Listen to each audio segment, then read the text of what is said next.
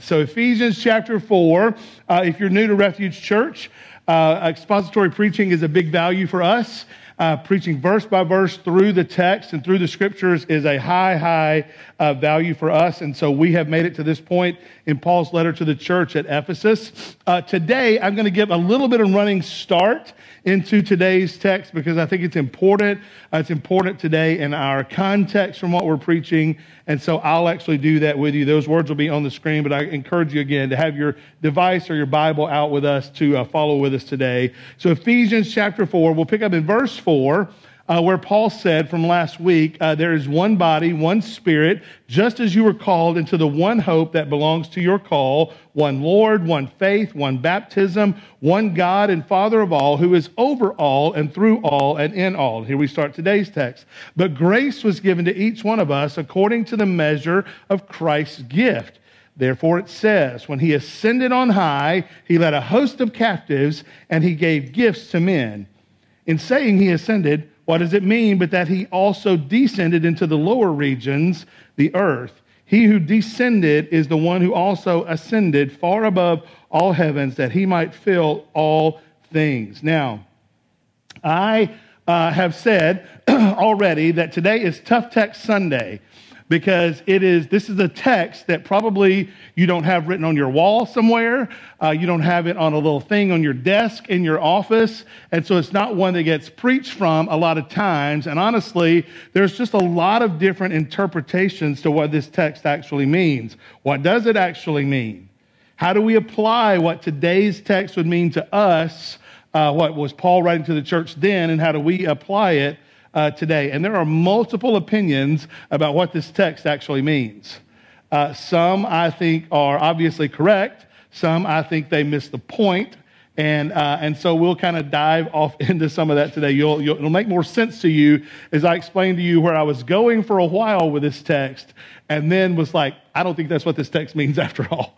And so we had to make a U turn and go back and start over again. So that's fun, right?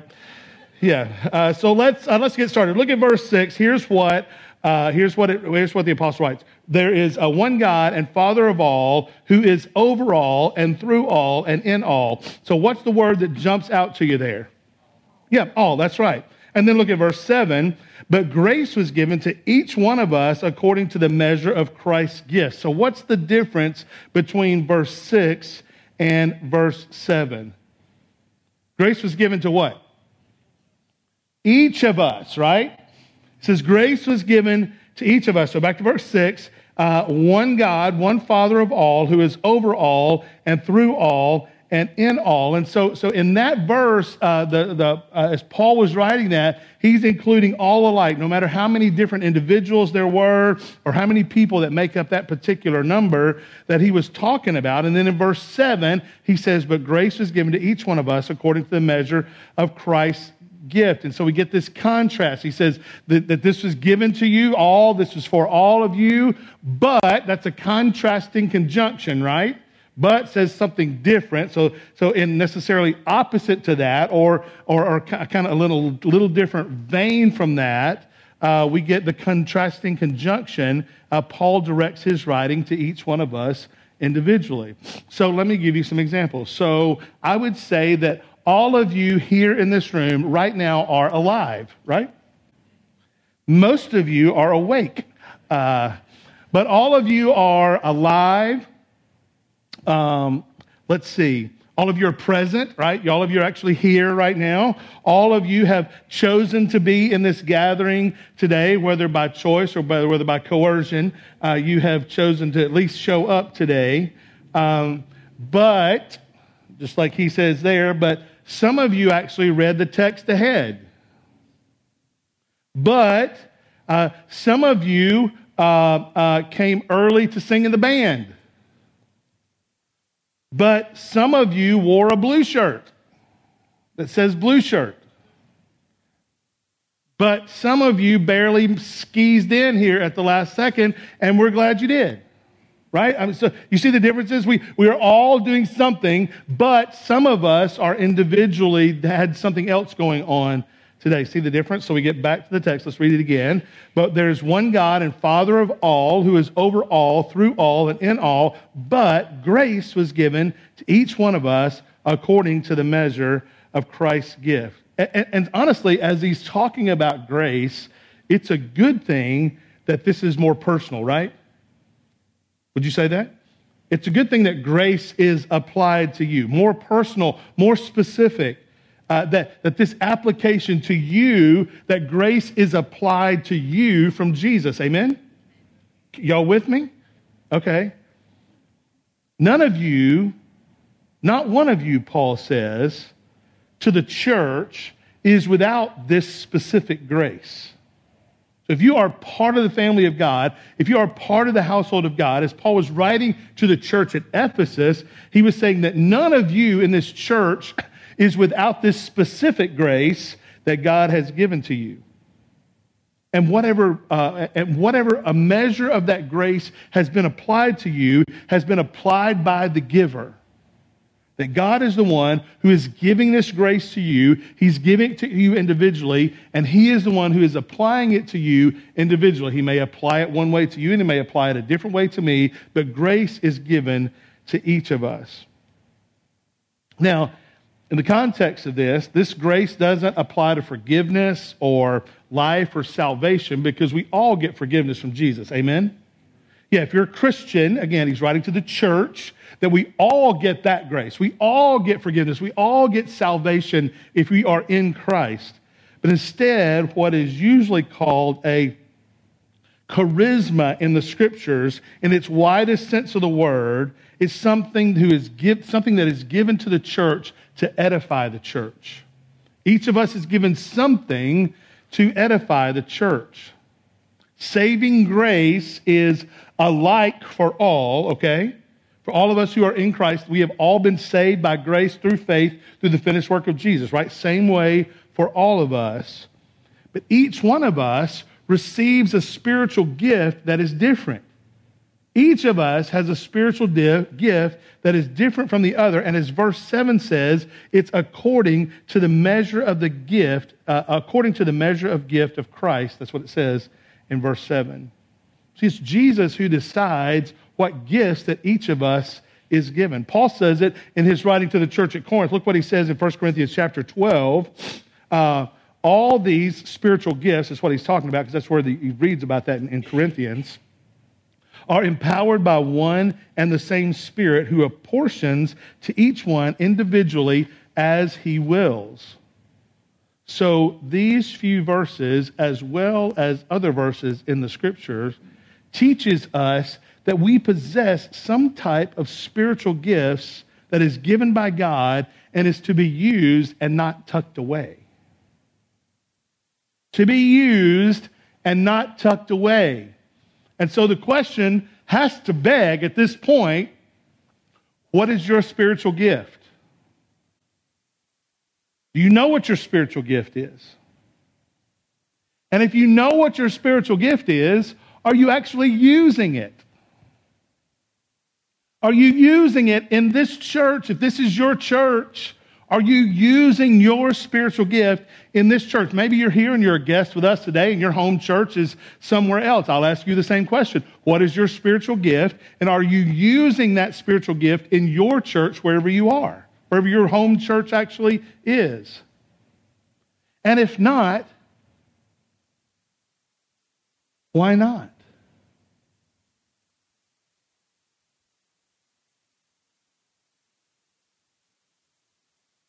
If not, why not? Here's what happens in most churches. Many people come to a church. They like the really good music. They like the adequate preaching. They like the coffee.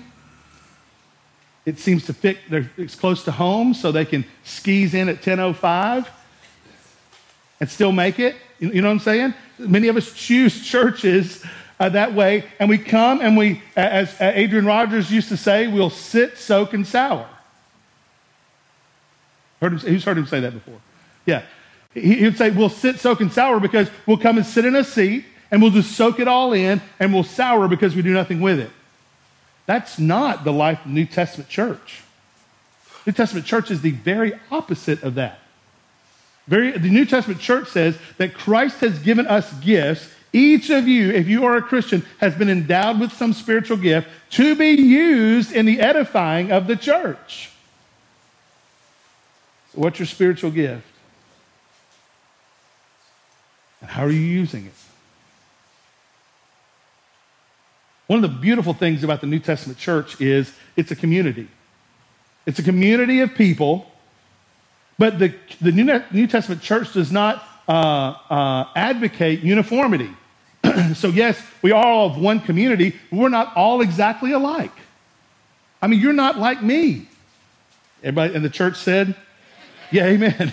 you, you don't want to deal with this. Uh, we're, we're not all exactly alike. We don't, we're not called to look alike. We're not called to speak alike.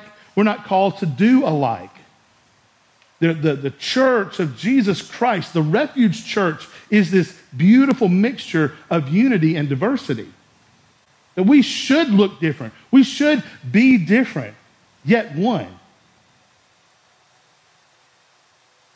And, and so as we get into this, I want you to think, I, I pray that the Holy Spirit is urging you, maybe it's through my voice, or maybe he's just doing it on his own, to use your spiritual gift.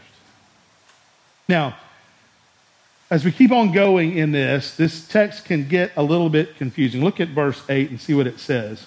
Look what it says. Therefore, it says, when he ascended on high, he led a host of captives and he gave gifts to men. And, and so let's start with the end of this verse because that will help us kind of get the continuation of what Paul is talking about here when he's talking a little bit about spiritual gifts. And, and let's address a little bit about the diversity of gifts in the church. And then we'll get back to the first part of this verse, which will help us get on through uh, the rest of our text today. Uh, I'll start with this. Everyone who is in Christ, who is truly born again, is a charismatic. Okay? Everyone who is uh, born again, who is filled with the Spirit, is a tambourine ringing. Uh, look, I brought out my uh, Dove Holy Spirit tambourine today. Okay? We are truly a charismatic. Now, charismatic has been hijacked today. The word charismatic and the term charismatic, specifically within the church, has been hijacked today by denominations, some manifestation of the Holy Spirit that comes upon them, and then that uh, some places will say the evidence of the Spirit coming upon you, and the thing that makes you a charismatic is that when, when the Spirit comes upon you, then you begin to what? Say it louder. Speak in tongues. Yeah, we all know that, right? So you, we all understand the way this terminology has been hijacked. That that is the way and the only way that that is a evidence of the Holy Spirit. Now, here's what I'm going to tell you. Did that happen in Acts whenever the Holy Spirit descended upon the believers? Did it? Yeah, it did, right? So they spoke in, in, in a different language. They spoke where people could understand them.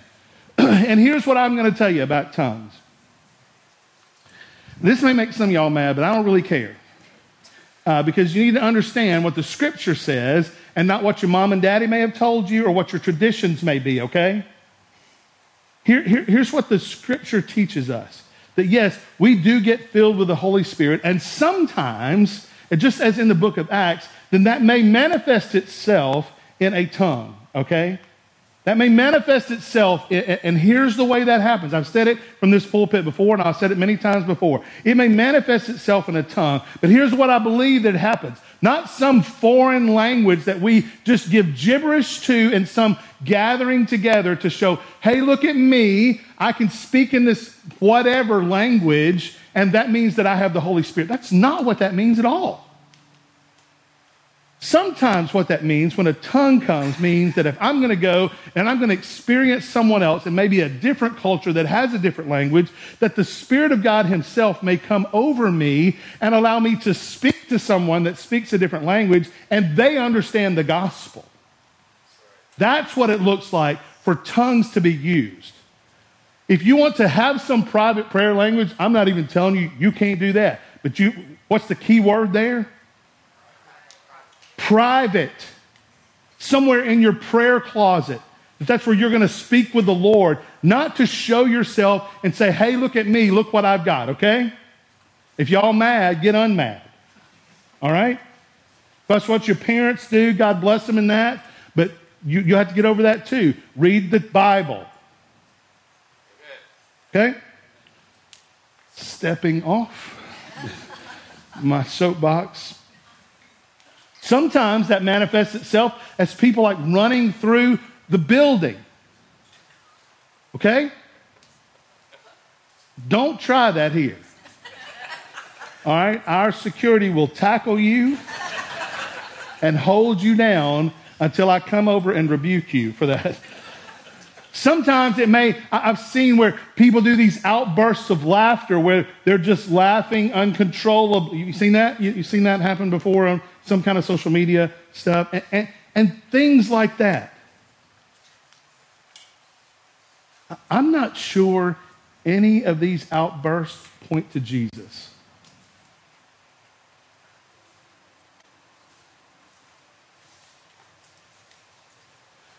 I think most of these outbursts point to me. Look at me. Look what's happening with me. You know what? I, the, when we gather together as a church, this is not about you. This is not about me. This is about Jesus. The things we're doing are to point people to Jesus. Things that, that happen in this worship gathering are to point people to Jesus. Not to people look at me or not people to look at you, but to point people to Jesus. Now, the opposite of that can be true too. Um, following Jesus should encourage some level, some level of excitement. Many of us fall into the old frozen chosen camp. right? Where I'm afraid I ain't moving, I ain't smiling, I ain't gonna lift a finger. I'm not. So we've gone from one extreme that we just talked about and we all seem to agree on to the other extreme. So we're either running around uh, chasing each other through the sanctuary or we're sitting there acting like nothing's going on. Not sure either of those really reflect what it looks like for the Spirit of God to live within us. Amen? The word charismatic comes from the Greek word charis. Charis, actually, is how you say it, which means gift or grace. That's what that means. And the Apostle Paul here states that Christians have been gifted by the grace of God. But we all don't get the same gifts, right? We, we don't get the same gifts as the Spirit of God calls us to. Turn your Bibles to 1 Corinthians chapter 13. And that's part of the beauty of the diversity of the church is that we don't all have the same gifts. The church of the Lord Jesus needs multiple gifts, needs us all to have differing gifts for the body to be edified. 1 Corinthians chapter 13, we're going to read this together. I'm going to read, we're not going to read it together. You're going to follow along as I read it out loud, but just follow along with me in 1 Corinthians chapter 13. This is what Paul says. He says this uh, If I speak in the tongues of men and of angels, but have not love, I am a noise, I am a noisy gong or a clanging cymbal. And if I have prophetic powers and understand all mysteries and all knowledge, as if I have all faith, so as to remove mountains but have not love, I am nothing. If I give away all I have and I deliver up my body to be burned, but I have love, but I don't have love, I have nothing. Love is patient and love is kind. Love does not envy or boast. It does not arrogant or rude. It does not insist on its own way, but is not irritable or resentful. It does not rejoice at wrongdoings, but rejoices with the truth. Love bears all things, believes all things, hopes all things, endures all things. Love never ends. As for prophecies, they will pass away. As for tongues, they will cease. As for knowledge, it will pass away. For we know in part, but we prophesy in part. In part. But when the perfect one comes, the partial will pass away. When I was a child, I spoke as a child. I thought like a child. I reasoned like a child. When I became a man, I gave up childish ways. For now we see in a mirror dimly, but, when, but uh, then face to face. Now I know in part, but I shall know fully, even as I have been fully known. So now faith, hope, and love abide, all these, but the greatest of these is love. I'm just going to tell you, if there, the, the scripture says that we have faith, we have hope, and we have love. You're like, preacher, I thought you were going to talk about spiritual gifts. I'm talking about the things that God gives to us faith and hope and love. And they manifest in ways, in different ways, as we are part of the church. We have faith, we have hope, and we have love, and we express that with one another. Our gifts will come to, our gifts will come to fruition. And then when we use those gifts in the church, we get an opportunity to edify one another and edify the church together. Jesus gives gifts to all of us.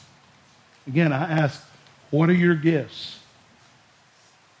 what are your gifts? Are you using them in the church? And are you using it so that the church may grow? And are you using them to point people to Jesus? See how that, those things that work together? Edifying the church, encouraging one another, pointing people to Jesus. Your gifts matter. And using your gifts in the church matters. And if this is your church home, using your gifts in this church home matters. Let's keep going. Now let's deal with the first part of verse 8 and the next few verses. Look what it says again. Therefore, it says, When he ascended on high, he led a host of captives and he gave gifts to men. In saying he ascended, what does it mean? But that he had also descended into the lower regions, the earth. He who descended is the one who also ascended far above all the heavens, that he might fill all things. So let's look at verse 8. Therefore it says, When he ascended on high, he led a host of captives, and he gave gifts to men. Now, this is a reference to Psalm 68. So let's turn our Bibles to Psalm 68. The Old Testament, Psalm 68. Back in Jesus' day, uh, when the scriptures were written and um, throughout the scriptures, specifically in Jesus' day, a rabbi would reference just a piece of a part of the scripture, and but they would know they were talking about the entire piece of that scripture. And so that's what happens here as the uh, as Paul is writing to the church. He references just a piece of Psalm 68, but the people then would mostly know that he's referencing the entire Psalm 68. And so we're going to read Psalm 68 together. It's a little lengthy, uh, but we're going to read it because most of us don't know what Psalm 68 says. Right? Would you agree with that? Okay.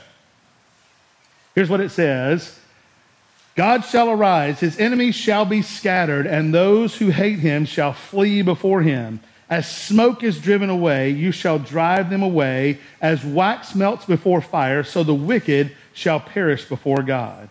But the righteous shall be glad. They shall exult before God. They shall be jubilant with joy. Sing to God, sing praises to his name, lift up a song to him who rides through the deserts. His name is the Lord, exult before him. Father of the fatherless and protector of widows is God in his holy habitation. God settles the solitary at home. He leads out the prisoners to prosperity, but the rebellious dwell in a parched land. O oh God, when you went out before your people, when you marched through the wilderness, Selah. The earth quaked. The heavens poured down rain before God, the one of Sinai, before God, the God of Israel. Rain in abundance, O God. You shed abroad. You restored your inheritance as it languished. Your flock found a dwelling in it. In your goodness, O God, you provided for the needy. The Lord gives the word. The Lord gives the word. The women who announce the news are a great host. The kings of the armies, they flee, they flee. The women at home divide the spoil, though you men lie among the sheep folds. The wings of a dove covered with silver, its pinions with shimmering gold. When the Almighty scattered kings there, let snow fall on Zalmon.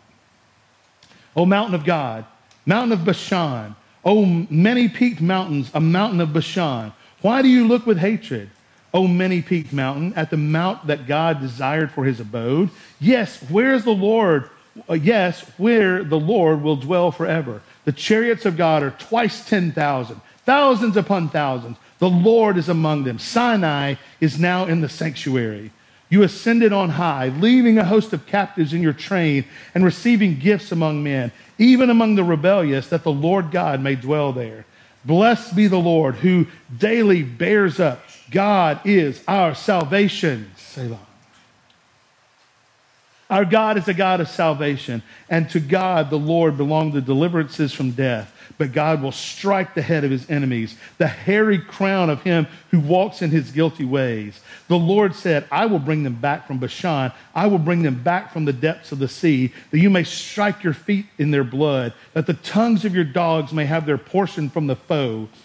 You, your procession is seen, O God. The procession of my God, the king, into the sanctuary. Get a picture of that. See what he's happening there? The king is coming The king is marching in. The singers in front, the musicians last between them, virgins playing tambourines. Shing, shing, shing. Um, bless God in the great congregation, the Lord, oh, you who are of Israel's fountain. There is Benjamin, yeah, the least of them in the lead, the princes of Judah in their throng, the prince of Zebulun, the prince of Naphtali, uh, summon your powers, O God, the power, O God, by which you have worked for us, because your temple at Jerusalem, kings shall bear gifts to you. Rebuke the beasts that dwell among the reeds, the herds of bulls with the calves of the peoples. Trample underfoot those who lust after tribute. Scatter the people who delight in war. Nobles shall come from Egypt. Cush shall hasten to stretch out her hands to God. O, king, o, o kingdoms of the earth, Sing to God, sing praises to the Lord. Selah. To him who rides in the heavens, the ancient heavens, behold, he sends out his voice, his mighty voice. Ascribe power to God, whose majesty is over Israel, and whose power is in the skies. Awesome is God from his sanctuary, the God of Israel. He is the one who gives power and strength to the people. Blessed be God. Amen. Whew. This is a psalm. So, this psalm, and the speaker in this, the speaker in this psalm is God, okay? And this psalm is a psalm of triumph, a psalm of victory. And, and, and, where he's talking about is where they're placing the ark on Zion, and it's celebrated like it's been this great victory. And our quote from today's text shows that the psalm is, in its deepest sense, when you really get down to it, it's a messianic psalm pointing to the coming victory of Jesus. That's what this psalm. Remember, the scripture is all about Jesus, right? And so this is not just a psalm that's talking about an isolated event, but the psalm is also pointing to the victor who is to come, and that's Jesus. And, and it's in a literal triumph. When a literal triumph happens, the chiefs uh, of the enemy's army, they're led captive. They're all gathered together by the, victor, by, by the victorious army, uh, by whoever conquered them. And, and, and, then the victor gives spoils to the people. He gives good things to the people. Whatever they won and whatever they took from this other place, they give spoils to the picture. You see kind of the connection that, that they give good things to his people? And here it is. And so here's what I want and what I believe that Paul is writing to the church. This is important because it makes this text make a lot more sense. That the spoils from the enemy in the messianic piece of it is people. Okay?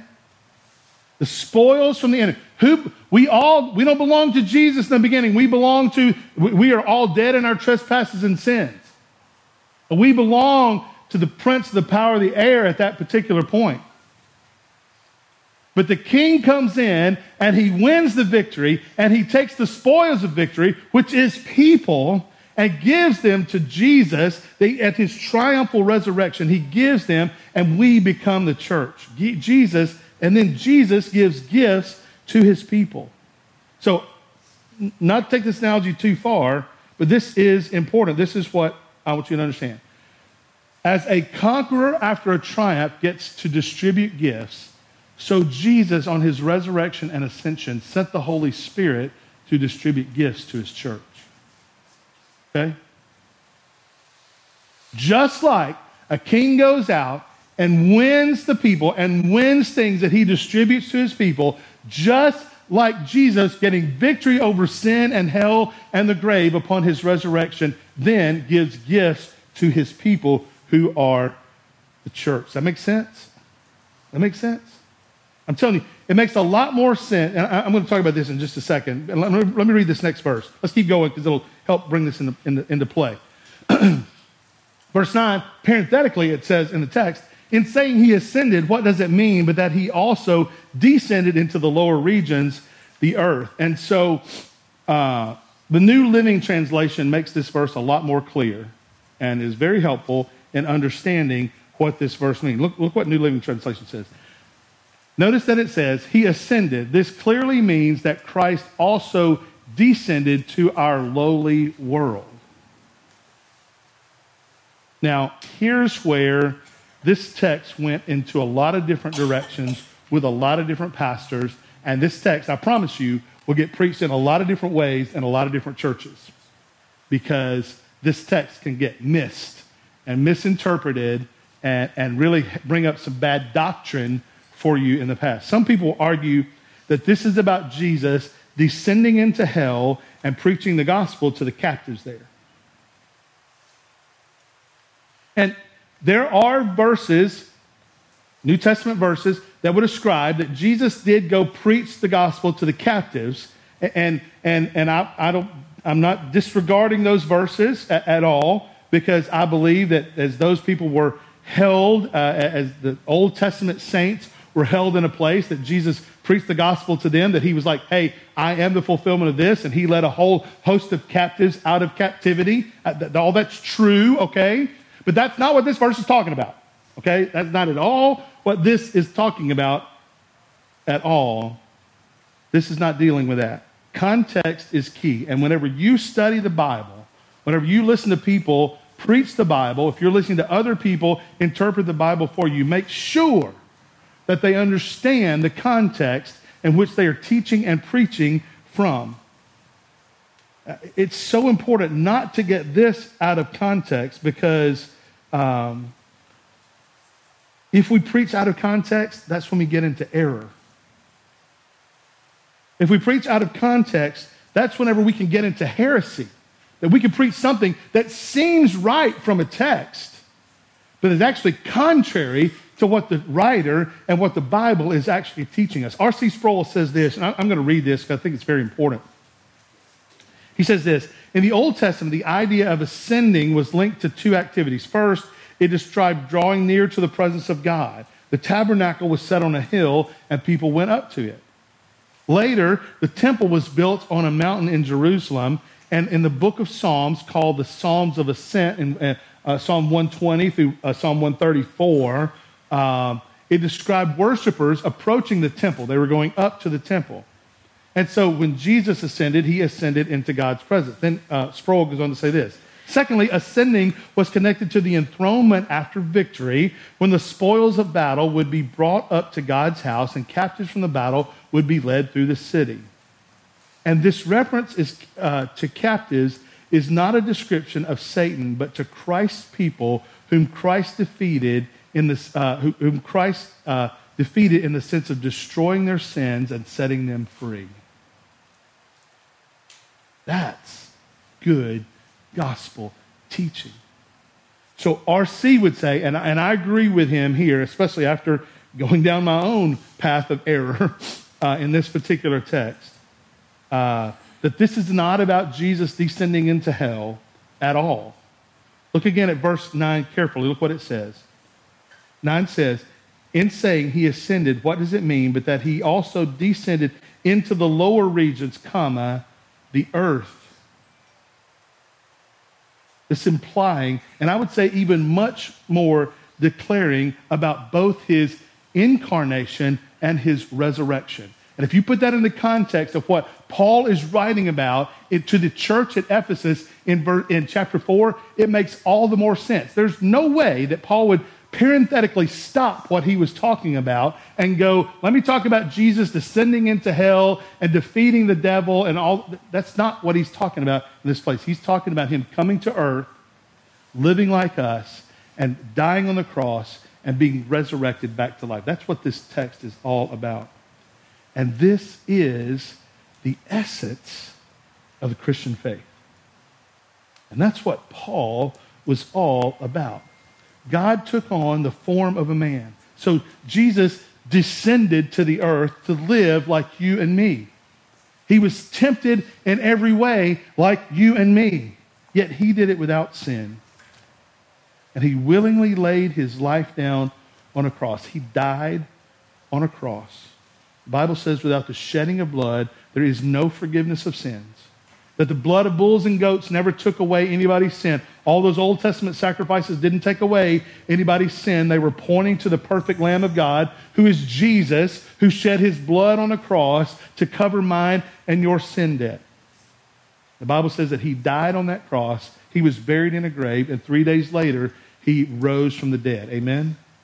Victorious over our sin, victorious over hell, victorious over the grave.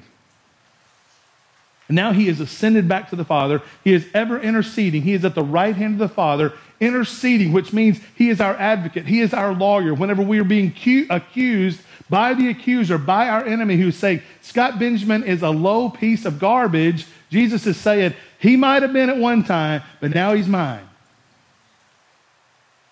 He might have been full of sin, but now he is mine. He is washed in the blood of the Lamb. He belongs to me. And if you're a Christian, Jesus is doing the same thing for you. And if you're not a Christian, he will do the same thing for you. He will. He'll be your advocate as well. Scripture says he is ever interceding on our behalf, and he will come again for his people just as he promised. This gospel truth was the only way to destroy our sin and set you and me free. Verse 10 tells us that he's at work on uh, our behalf for his people. Look, he who descended, who came to earth, is the one who also ascended far above the heavens that he might fill all things. He's gone back to the Father that he might fill all things. And so the question begs itself at the end of this particular text is what is Jesus doing now to fill all things? What is he doing now? If, if, if, Paul says he has ascended back to the Father, what is he doing that fills all things? Well, I'm glad you asked. First, he's doing this he is mediating a new covenant. He is the intercessor of a new covenant. He, Hebrews chapter 8, verse 1 says, Now the point in which we are saying is this we have such a high priest one who is seated at the right hand of the throne of the majesty in heaven. He is ruling and he is reigning and he is, like I just told you, interceding on your behalf. Do you know what that means? I mean, you know what that means? Come up here, Paul. Angie, you come up here too. This is off the cuff. This is not in the notes. Angie, you stand on this side. You stand right there. Hey, thanks for participating. Yeah, I'm glad you. Yeah. So if if Paul has been a jerk to Angie, standard, right? Yeah. And Paul, like, is was really sorry in general for what he has done to Angie. Sometimes Angie may be really angry. You know what I'm saying? That ever happened in your house? No? Okay, we'll just go with it then. Just imagine if this were happening. Sometimes uh, there might need to be somebody in the middle to go, hey, look, he's really sorry. I mean, he, he's really, he's really sorry. And, and I mean, he, I don't think he'll ever do it again. I mean, I know it's happened 12 times, but I'm sure he probably won't ever do it again. I think you should probably forgive him. Okay? All right, so see how easy that was? So that's a, this, this is very elementary. Okay, this is very elementary. Okay, y'all can go sit down. I just wanted to bring you up here. Uh, so this is very elementary to show I'm in the middle. And so Paul has really messed it up, and he's trying to get to Angie so they can have uh, uh, husband wife time. And so, uh, and so I've come in the middle to, to just broker that whole thing. So to say, hey, y'all need to, you know, y'all need to get along. Much more much more in the same way that Jesus intercedes and he mediates the new covenant between us and God. He mediates the fact that, hey, no matter how bad that I've been, no matter how much I sin, no matter how great my sins are, where sin abounds, what? Grace much more abounds, and grace and truth come through who? Jesus. That's the, that's the point I was playing here. Grace and truth come through Jesus, and He is mediating the new covenant between us and the Father. How beautiful is that? That's what he is doing. He is mediating, he is playing the middleman between us and a holy and righteous God. That's what he's doing right now. Whenever we're accused by the accuser, he's going, No, I got Scott Benjamin. I, I understand the way he was, but now he is washed in the blood. He is mine. He belongs to us. He's not that way anymore. He was once this way, but not anymore. See that? That's one of the things that Jesus is doing. Secondly, Jesus is seated as our king and priest. Hebrews chapter 9, verse 15 says, Therefore, he is a mediator of a new covenant, so that those who are called may receive the promised eternal inheritance, since death has occurred that redeems them from the transgressions committed under the first covenant. Let me read that again. This is Hebrews 9 15. Go back and read it again. A lot in this verse. He says, Therefore, he is the mediator. Jesus is the mediator, what we just talked about of the new covenant, the new promise. We talk about that whenever we have communion, remember? That we talk about the new promise in his blood, by his body and by his blood. He's mediated, mediated a new covenant so that those who are called may receive the promised eternal inheritance. So, those of you who are Christians, those of you who have been called into Jesus, may receive the promised eternal inheritance since death has occurred Jesus that redeems them from their transgressions committed under the first covenant. Whew. That's excellent. Jesus, again, is the go between. He is the one who attempts to make those who are in conflict to come together in agreement. Just like we were an enemy with God, He has now mediated a new promise between us and the Father. And He has made us one. That's beautiful. Thirdly, Jesus is preparing a believer's eternal home. So if you are in Christ, if you are a Christian, Jesus is preparing your eternal home. Look at John chapter 14. This is what it says. Do not let your hearts be troubled. Believe in God, believe also in me. This is Jesus talking to his disciples. In my Father's house are many rooms. If it were not so, I would have told you that I go to, would, uh, would I have told you that I go to prepare a place for you? And if I go to prepare a place for you, I will come again and I will take you to myself, and where I am, there you may be also. He's like, I'm going away. I'm going to prepare this sweet place. And where and then I'm going to come back for you, and so that where I am, when I come back, you'll be there with me and you know the way to where I'm going. And, and if you know anything about the text in John chapter 14, uh, one of his disciples says, uh, But where, how, how, do we know where you're going? Uh, and how, how do we get there? I think he said it just like that. Uh, and then Jesus said, I am the way, I am the truth, I am the life. No one comes to the Father except through me. And some of you need to hear that today. No one comes to the Father except through Jesus. You don't come to the Father through uh, your religious activity.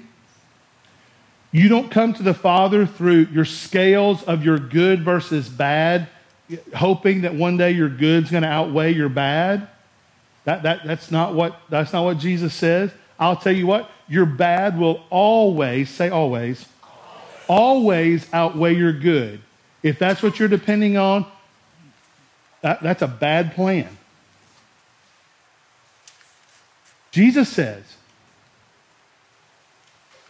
He is the way, He is the truth, He is the life, and no one, no one comes to the Father except through Him. If you haven't trusted in Jesus Christ alone for your salvation, please let today be your day of salvation. Please today repent of your sins and put your faith and trust in the finished work of Jesus alone for your salvation. Please do that today. Before you get out of here today, please do that today. Then he says, If you had known me, you would have known that uh, uh, my Father also. From now on, you do know him. You do know him, and you have seen him. He says, if you, and so, so he goes on and say, he says, whoever has seen me has seen the Father. He said, he, he was telling his disciples, you have seen God in the flesh. Heaven is being prepared for each of us as believers. Then fourth, he says this, uh, Jesus is interceding on our behalf. Romans 8.34 says, uh, who is to condemn? Christ Jesus is the one who died. More than that, who was raised, who is at the right hand of God, who indeed is interceding for us. I've already talked about this, but I want to cover it again. What happens when a believer sins? Where's the guilt? Where's the condemnation? Where's the punishment for that sin? Whatever you, that sin you committed yesterday or last night or this morning or on your way here, where is the condemnation? Who pays for that sin? Jesus paid it all. All to him I owe. Sin had left a crimson stain. He washed it white as snow. Amen? And lastly, Jesus is awaiting the Father's command to go get your children. 1 Thessalonians 4 says this For the Lord himself will descend from heaven with a cry of command, with the voice of an archangel, and with the sound of a trumpet of God, and the dead in Christ will rise first. Then we who are alive, who are left, will be caught up together with them in the clouds to meet the Lord in the air, and so we will always be with the Lord. Therefore, encourage one another with these words. I have to talk about this, or I'm not being true to myself and true to the text. Uh, most of you, if you've grown up in church in the South, uh, have heard of uh, the secret taking out of the church and this rapture theology that somewhere in the middle of the night you watched Left Behind when you were a kid and, and your Sunday school classes just to scare the dickens out of you. And, uh, and you saw it when, here's the way it happened. Everybody's just walking, they're eating and they're watching ball games and doing all this kind of stuff. And suddenly, like, pow, something happens. And then all their clothes are laying on the floor, right? You know what I'm talking about?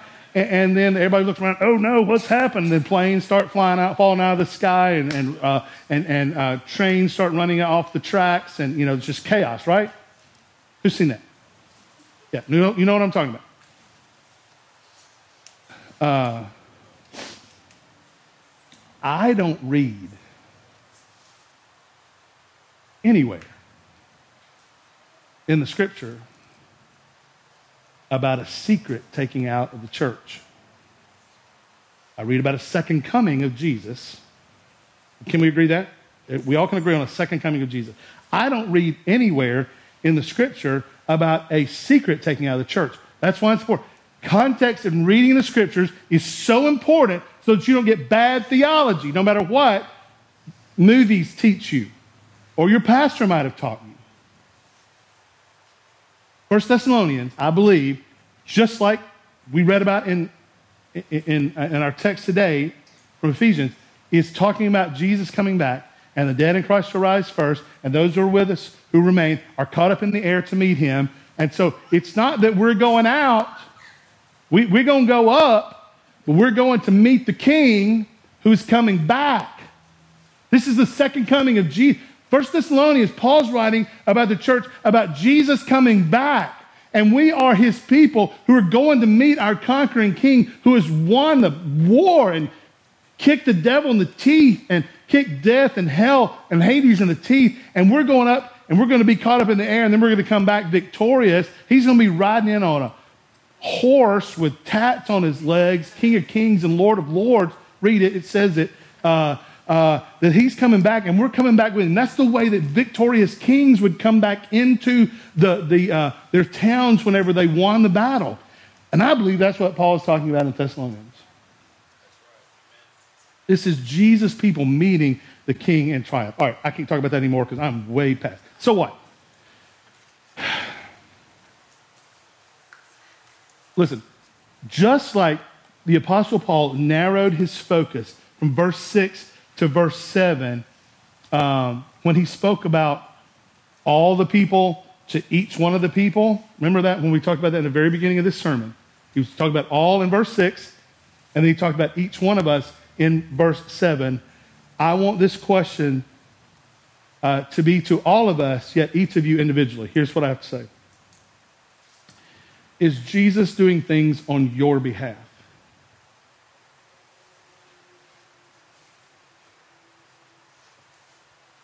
Is Jesus your king?